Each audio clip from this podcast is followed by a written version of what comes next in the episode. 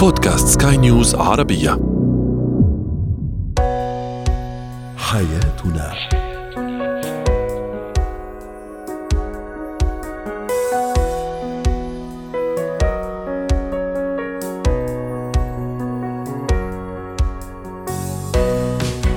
مستمعينا الكرام أهلا بكم. معنا إلى حياتنا فضاؤكم اليومي الذي يعنى بشؤون الأسرة وباقي الشؤون الحياتية الأخرى والذي يمكنكم الاستماع إلى عبر منصة سكاي نيوز عربيه dot com slash بودكاست وباقي منصات سكاي نيوز العربية الأخرى.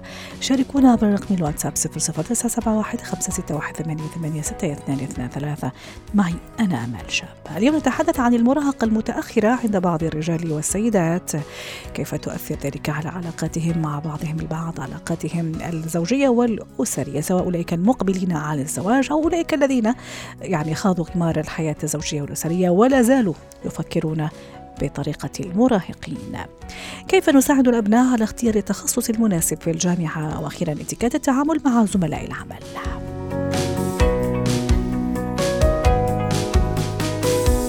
هو وهي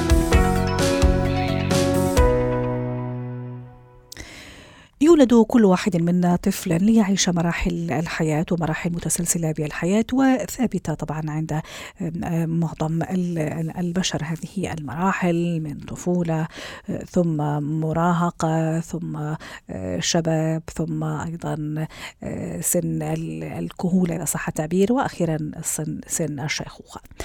اليوم نتحدث عن المراهقة المتأخرة. بعض الأشخاص يعني في عمر معينة أو في سن معينة يفترض أن يكونوا قد تجاوزوا سن المراهقة بمراحل لكنهم ما زالوا كذلك ما زالوا مراهقين وما زلنا مراهقات. للحديث عن هذا الموضوع رحبوا معي بدكتور شافع عنيادي الخبير في العلاقات الزوجية والأسرية. دكتور شافع خلينا نتفق أنا وياك والساده المستمعين شو يعني مراهقة متأخرة ونتفق على هذا المصطلح ثم نحكي عنه لما يكون هذا المراهق المتأخر هذا الشاب أو هذه الفتاة مقبلين على الزواج أو اوريدي يعني مكونين أسرة لكن بعقلية المراهق. أسعد الله أوقاتك أختي وسهلا. بخير طبعا مرحلة المراهقة المتأخرة هي هي حالة يمر بها الإنسان. يعني ما بين 30 أحيانا 20 سنة 30 40 سنة مثل ما قلت أنت يعد المرحلة اللي هي العادية مرحلة المراهقة العادية. هذا الإنسان يعني يمكن ينظر نظرة لماضيه وإنجازاته سواء عن الإنجازات الاجتماعية ولا العاطفية ولا المهنية. بعد ذلك يسأل نفسه تساؤلات عن نجاحه عن فشله. يعني ممكن ينظر نظرة فوقية للشريط العمري الذي مر عليه في حياته. بعد ذلك يقوم بماذا؟ بتقييم لهذه الأمور تقييم ذاتي تقييم مشاعره أه وأفراحه وما شابه ذلك. هذا التقييم يعني يجعله إلى أن يتخذ بعض القرارات تؤثر على حياته. وهنا تظهر مرحلة المراهقة وممكن البعض يسميها ازمه ازمه منتصف العمر. بعض السلوكيات اللي أساسا لا تتناسب مع عمره ومع مستواه العقلي مستواه طبعا هذه السلوكيات تنصب في الأمور العاطفية نعم. في الأمور الاجتماعية في ملبسة في مظهرة. ممكن أحيانا يكون في تغير في أمان عميق في هذا الإنسان. تغيير مجتمع تغيير نعم. حياة تغيير وأحيانا تكون المرحلة هذه اثارها سطحية من الملبس من الشكل من ال يعني بعض الأشياء السطحية اللي ممكن يتغير فيها نعم. فتطلق عليه هذه مرحلة المراهقة. دكتور شافع هل هي دائما سلبية بمعنى في البعض؟ يقول لك بالعكس يعني هو بعده شباب أو هي بعدها شباب.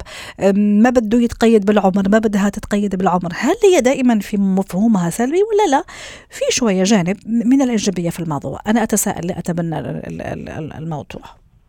لحظة إذا الموضوع انحاز للأمور السلبية والتأثير على على الإنسان هذا وعلى أبنائه أو حتى على شريك الحياة أكيد بتكونها سلبية، أما إذا كان كشخص يهتم بمظهره، يهتم بنفسه، يهتم بصحته، يهتم بأموره الشخصية فأمر من باب الاهتمام فهذا ليس التاثير ليس بالامر السلبي. متى تنتج منها السلبيه لما في آثار سلبية على نفسه وعلى نظرة المجتمع له هو. يعني في بعض السلوكيات. طب هو يقول لك أنا مالي ومال الناس يعني مالي ومال المجتمع. ما دام أنا ما عم اذي حدا ما دام أنا مبسوط مع حالي ما عم ما, ما عم أعمل شيء غلط طيب ناس في النهاية كل رأيه يعني كل وموقفه ورأيه. ما في أنا أرضي كل الناس. كمان أنا برضو عم أتساءل مش ما عم أتبنى الموقف. أكيد لكن أنا أحيانا أنت لو نظر طفل شاب عمر 14 سنة يلبس لبس مم. ممكن يتناسب مع عمر يجيني واحد في العمر الستين يلبس نفس اللبس اللي هو يعني المجتمع ينظر له نظرة يعني فرق كبير نحن ما نقول في, في كملبس لكن نعم. هذا لا يليق كشخص في هذا العمر تمام. يعني هذا المنظور اللي منظر لنظره فأنا حتى المثل اللي يقول أختي أمال يقول كل كيف ما تشاء والبس كيف ما يرى الناس. صحيح. لأن في قيم في عادات في صحيح. ثقافة في عرف موجود عليه. يعني. في في أمور وحنا ما فينا نعيش لوحدنا بمنعزل عن عن البشر ولا على الناس أكيد. أكيد. طيب دكتور شافع إذا عندي هذا النوع من ال من ال من الأزواج ومن الزوجات يعني زوجي فعلا يعني عنده مراهقة متأخرة فضلا عن الأمور الشكلية زي ما حضرتك تفضلت. كمان في بعض التصرفات يعني شوية تهرب من المسؤوليات أم، شوية عدم اتزان فكري كمان زوجتي يعني كمان بالنسبة للزوجة عند هذا الم- المراهقة المتأخرة. كيف أعالج الموضوع معاه أو معاها آه، لاحظ في كثير من الدراسات تثبت أن هذه المرحلة هي تنبع عن يا إما يكون فراغ عاطفي أو فراغ في الوقت. لهالسبب لابد أن هذا الإنسان في نوع تغيير من الروتين اليومي. لأن إحنا قلنا مجموعة من الأفكار هذه الأفكار تؤدي إلى ماذا اتخذ بعض القرارات لا تليق آه، كمستواه العمري. فيحتاج إلى نوع من التغيير الروتين اليومي اللي موجود عنده نعم. يحتاج إلى عمليه الإصغاء له دائما. وبعدين هي مرحلة يعني نحن نقول يمكن تعدي وفترتها ما بقول ذيك درجة. آه، يحتاج إلى نوع تكثيف العلاقات الاجتماعية والتقارب الأكثر مع الأصدقاء الذين هم يتقا يعني بنفس المستوى العمري المتقاربين له. مهم. البعض يمكن يمارسون بعض المغامرات بعض الرياضات التي هي تشعرهم بأنهم يس- عندهم قدرة مم. بأنهم أقوياء بان لهم دور الأدرينالين دائما يكون مرتفع نعم. قادر يملك القوة يملك الصحة يملك الحكمة لا لا أستطيع أن أهمشه. تهميش الأشخاص في هذه المرحلة بالعكس يمكن يتعمق أكثر وأحيانا قد يكون حتى عنده نوع من الدافع من الحرمان. بعض الأمور المأثرة فيه نعم. فانا أرجع ما هو السبب اللي نكون عليه وهي آه، عملية إعادة التوازن فما. بين مجالات الحياة. وما بين السلوكيات اللي تبدر آه، منها. طيب دكتور شافع إحنا حكينا على الأشخاص اللي آه، خلص يعني دخلوا عش الزوجية ومتزوجين يعني. بالنسبة للأشخاص اللي يعني اللي لسه ما دخلوا ال- البيت الزوجية وعندهم هذا المراهقة المتأخرة. ينصح هو بشكل بشكل مطلق خاصة في السنوات الأخيرة صار ينصح مثلا ورشات تدريبية آه، ورشات عمل بالنسبة يعني يعرفوا للحياة الزوجية أسس الحياة الزوجية. هالاشخاص هل فعلا ينصح بهذا النوع من الدورات تكثيف دورات حتى نتعرف أكثر على أسس الحياة الزوجية كيف راح تكون الحياة مع الشريك وما إلى ذلك. الأشخاص اللي عندهم هذه المراهقة المتأخرة. طبعا هذا الأشخاص يحتاجون أكيد في مسألة الثقافة حتى في مسألة الحياة الزوجية وأهميتها ودورها في. الحياة، لأن يعني مهما كان نحن لا نستطيع أن نقلل أهمية آه، عدم الزواج وما شابه ذلك، هو أكيد أمر أمر ضروري، فيحتاج لمساله الثقافة، لأن أختي أمال كل شيء في حياتنا يبدأ من ماذا؟ من الفكرة الذي أنا التي أنا أقضي بها عقلي، نعم. فإذا أنا من النوع اللي خاص الشخصيات اللي عندهم هذه المرحلة فعندهم مجموعة كده من الأفكار السلبية. نحن قلنا في البداية التي أدت لهم أنهم يتخذوا قرارات تؤثر على سلوكهم. صح. ممكن حرمان في مرحلة الطفولة حرمان في مرحلة المراهقة.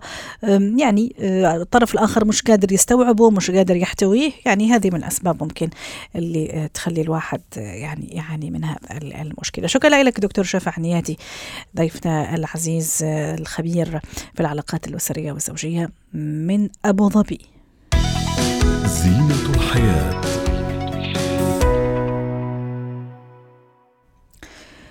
نتساءل كيف نساعد أبنائنا على اختيار التخصص المناسب في الجامعة. أي الوقت لسه شوي بدري لكن لا. يعني الوقت يعني لازم نحكي مع الأبناء عن التخصص عن مستقبلهم لأن هم يعني في تقريبا يعني منتصف العام الدراسي ومنتصف العام الجامعي. كيف نتحدث؟ كيف يكون هذا الحوار؟ رحبوا معي بالدكتورة رنا العايدي الاستشارية النفسية والتربوية ضيفتي العزيزة من القاهرة. أهلا وسهلا دكتورة رنا. زي ما قلت الآن يعني في حنا في منتصف العام الدراسي الأبناء أكيد جهد ودراسة ومراجعة وامتحانات وما إلى ذلك. وأنا كأب وأم كمان على أعصابي يعني ودي أنه ابني ينجح بأحسن معدل وأحسن يعني نتيجة. في نفس الوقت عندي هاجس ها, ها ابني شو رح يختار؟ أكيد يعني عندي هاجس عندي أمل كمان ممكن ابني يصير في يوم من الأيام زي باباه يصير زيي. أحيانا أنسى حلمه وأتبع حلمي أنا. كيف أساعد ابني؟ كيف أتحاور معه؟ وأخلي له في النهاية حرية الاختيار اختيار التخصص الجامعي اللي هو يبغاه. طبعا. آه طبعا الفترة اللي تكون قبل اختيار التخصص الجامعي نجد إنه هذه الفترة طبعا الكثير من القلق والكثير من الوساوس ودائما في مرحلة خوف. لأنها طبعا تعتبر مرحلة حاسمة ومصيرية تحدد وجهة و و ورسم خارطة الطريق. فوجب علينا نحن كآباء وأمهات أن نقف بجانب أبنائنا وندعمهم بالمعرفة مرة وبالحب مرات عديدة عشان يقتنعوا. مرحلة الاختيار بتتمركز على ثلاث زوايا دائما عزيزتي أمال أؤكد عليها. نعم. أسميها بمثلث الاختيار. تدور حول التخصصات الجامعية طبعا أول حاجة الرغبة ثاني حاجة القدرة ثالث حاجة الفرصة. جميل. لأن أوقات كثير بتتوفر الفرصة لكن لا تتوفر الرغبة من الطالب في التخصص. فيعيش حياته يعني تحس إن هو بيعمل حاجة غصب عنه. صح. وياما شفناهم يدرس سنة أولى طب ثم يروح سنة ثانية تاريخ ثم يرجع سنة أولى بيطرة وما إلى ذلك. لذلك كان نظرا لأهمية هذا القرار لابد من وضوح الرؤية. نعم. طيب يتم توجيه الطالب مبكرا نحو التخصص المفضل لديه حتى لا يتأثر في وسط الطريق أو ينطلق ينتقل من مرحلة دراسية إلى مرحلة جامعية ويحس إنه تخم كل طالب وكل ابن من أبنائي عنده رغبة وميول مختلفة عن أخوه. صحيح. عن ميولي أنا. مشان هيك أنا كمان ممكن كان لازم أسألك يعني هذا السؤال يعني كذا الفرعي. هل كمان يعني وهو صغير ممكن هو تلميذ وهو في مراحل خلينا نقول قبل ما يوصل الثانوي وبعدين الاستعداد للجامعة إلا ما تظهر ملامح. إيه هي مش مكتملة آه، بس تظهر ملامح كذا على ابني أو بنتي مثلا هي تهوى الأدب أو هو يهوى مثلا آه، إنه مثلا يقود طائرة يحب مثلا المواد العلمية. قصدي هل نتبع هذا هذا الهوى هذا هذا المزاج اللي عند الطفل يعني يبديه في سنوات مبكرة؟ طبعا. يعني حضرتك اتكلمتي في نقطة مهمة جدا وهي الشغف. أيوة. ما ما تقصديه هو الشغف. إن كان الطفل يحب أمرا ما لماذا لا يتعلم المزيد عنه ليجني من وراءه دخلا مناسبا يعيش به نعم. فطبعا في بعض الأشخاص لا يستطيعون أن يكتشفون شغفهم. آه لا يستطيعون الاستفادة من الاهتمامات. طيب أنا إذا حسست أنه أنا عندي قدرات معينة ومهارات شخصية موجودة عند ابني لمستها من الصغر قدرات شخصية في إنه يمتلكها في جانب معين جانب الفن أو جانب إنه يحب الرياضة دائما يحب إنه آه، الأمور الحسابية أو الجانب الفني أو الجانب الأدبي. دوري أنا دوري أنا أبحث عن المهارات التي يفتقر إليها ابني وأبدأ إنه أنا أزرع عنده هذه الاهتمامات خلال فترة دراسته. فالفكرة ليست إنه أنا أبعد عن التخصصات التي أعلم إن ابني ضعيف فيها ولكن التي أعلم إن ابني يواجه صعوبة مثلا في مادة الرياضيات في مسيرة حياته. فيعني لابد من اختيار تخصص آخر غير الرياضيات. جميل. أو إنه أنا أسعى والله هو يحب هذا التخصص فأنا أقوم برفع مهارات متقدمة في مادة الرياضيات مثلا. نعم. الفرص أيضا لابد إن الأب والأم يكون لديهم آه، معرفة بسوق العمل ومتطلبات أيوة. العمل. وضروري جدا عشان ما يدخلش وما يدخلش في تخصص يفضل طول حياته تعبان. وحتى على فكرة الآن ما شاء الله الشباب نشوفهم كثير مطلعين على معطيات سوق العمل والتخصصات الجديدة والذكاء الاصطناعي. بس أحيانا يعني يصطدمون مع أفكار نمطية ممكن عند الأهل يعني إحنا تعودنا على في مثلا مهن معينة هي مهن نخبوية إذا بدك اللي هي دكتور ومهندس ومدري إيش. طبعا مع احترامنا لكل المهن ومهن الطبيب هذه مهنة رائعة وجميلة ونبيلة وكذلك المهندس. بس كمان تربينا كذا على أفكار نمطية زي ما قلت يعني مهن نخبوية. عدا ذلك لا أنت مش مش, مش تمام أو أنت ينظر ليك شوية ب يعني هيك ب يعني بعدم تقدير إذا صحت في حين إنه لا في مهن أي. لا يوجد ديمقراطيك دايلوج بين وعدم إتاحة الفرصة في المساهمة في صنع القرار للولد نفسه لأن كثير من الآباء يتخذون أبنائهم وسيلة لتحقيق أحلامهم. أحلامهم صح صح. يجبر الأبناء على تخصص معين. مم. مثلا نحن عندنا في مصر الفتى كميري اتبرمج في ترابه لازم وظيفة حكومية مم. علشان تضمن المرتب آخر الشهر. طب هو كم المرتب لا شيء لا يذكر. ليس مع المتطلبات صح. آه شيء جميل. طبعا لا طب أنا مش عايز ده وعايز أفتح مشروعي الخاص يا بابا وأنا عندي قدرة وعندي وعندي و... لا لا حبيبي لازم تفضل باقي على الوظيفة هذه عشان المعاش بعد 60 سنة. يعني يفضل لحد 60 سنة يفني عمره في وظيفة. فتكون نقطة الخلاف بين الطالب وذويه إن الطالب يعتبر نفسه أقدر. وعنده معرفة وميول ومهارات هي الأولى في تحديد مستقبله. صح. طبعا الوالدين من وجهة نظر أخرى يجدون أيوة. الخبرة.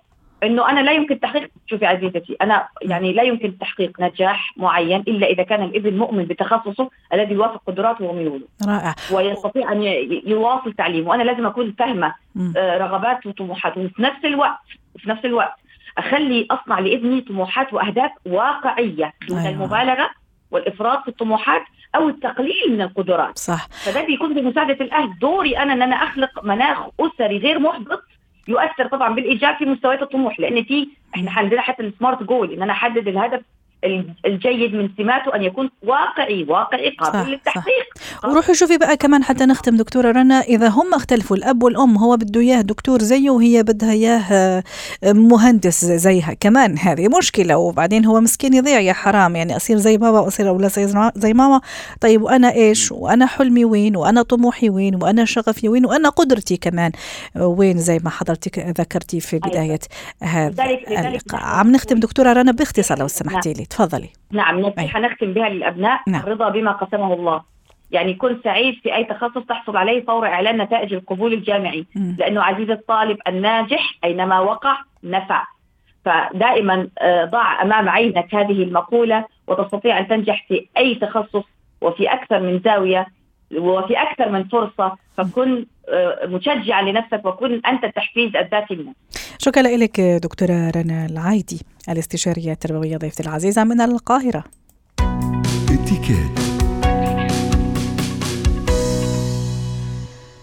بيئة العمل هي من الأماكن اللي ممكن يقضي فيها الشخص ساعات طويلة في اليوم وممكن نشوف زملائنا أكثر من نشوف أهالينا في الحقيقة.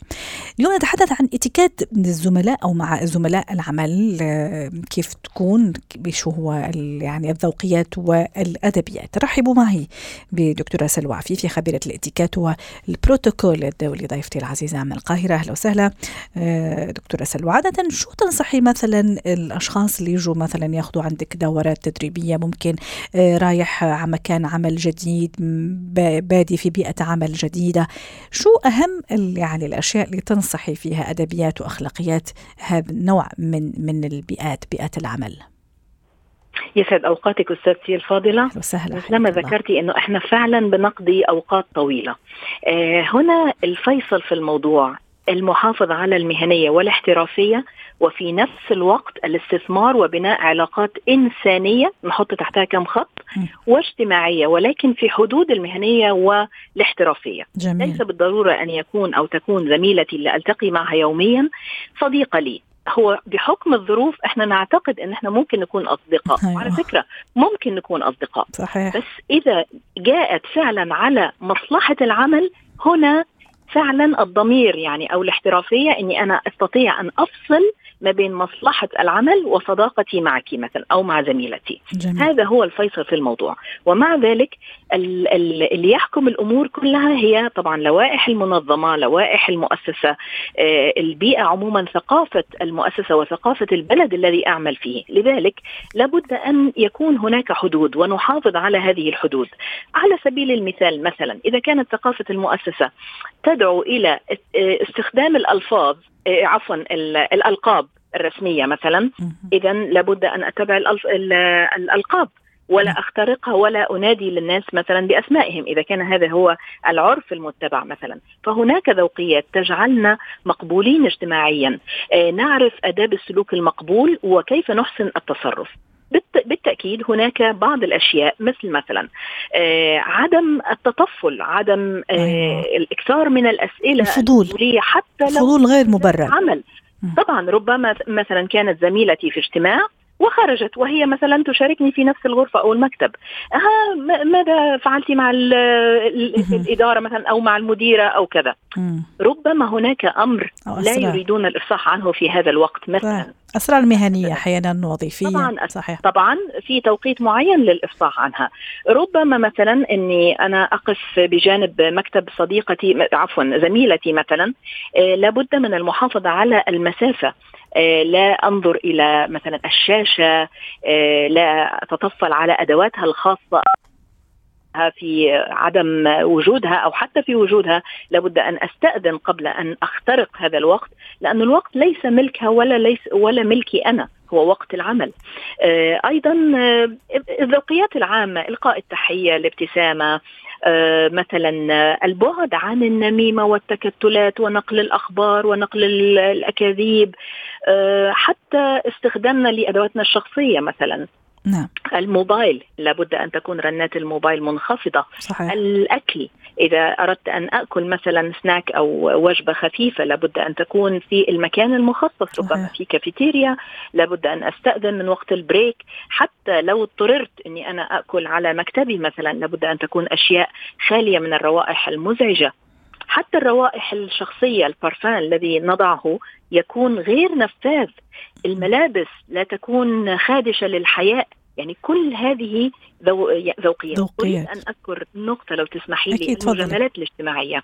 مهمة جدا أن تكون هناك في لفتات إنسانية أيضا. يعني إحنا لسنا آه. ماشينز أو ماكينات ولكن تكون بعلم الإدارة. ربما مثلا آه، نقول أنه كل من تكون أعياد ميلادهم مثلا في يناير نعمل لهم حفلة مثلا في نهاية الشهر.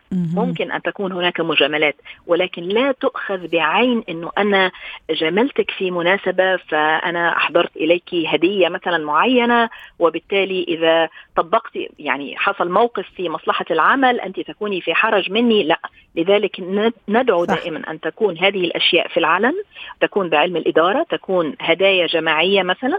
آه، طبعا في المواقف الأخرى. آه، مثلا موقف صحي مرضي فقد عزيز لا قدر الله. بالعكس لابد أن نقف مع هذا الزميل. قولا وفعلا ليس فقط قولا آه، بدون حتى لو هناك خلافات أو اختلافات. صح. نقطة مهمة صح. أيضا في مواقف يعني تبين معدن الشخص زي ما تفضلتي خاصة في هذه المواقف الصعبة. صحيح؟ صح. بغض النظر صحيح. عن علاقتي بالشخص الآخر. آه نقطة مهمة أيضا احترام الاختلاف بين مثلا اختلاف مم. النوع إن كان ذكر أو أنثى صح. اختلاف الأجيال اختلاف انتماءاتنا كمان الثقافية الدينية هذه كثير كثير مهمة. آخر. نقطة عايزة أقولها عدم التحدث في الدين في الأمور الدينية في. السياسة في الكرة. الكرة أحيانا تسبب اختلافات إذا كنا متعصبين جدا. كل هذه الأمور نبتعد عنها. شوفي الاحترافية أنه نكون مستقيمين معتدلين ولكن آه، في حدود. على سيرة الكرة مبروك للمنتخب المصري امبارح فوزه. شكرا. شكرا. يلا دعواتك اليوم المنتخب الجزائري. أكيد. إن شاء طبعا أكيد. مبروك مقدما. الله يسلمك. شكرا لك دكتورة سلوى عفيفي. سعدتيني اليوم بهذه المقابلة الجميلة وأكثر من رائعة وأشوفك في لقاءات أخرى إن شاء الله.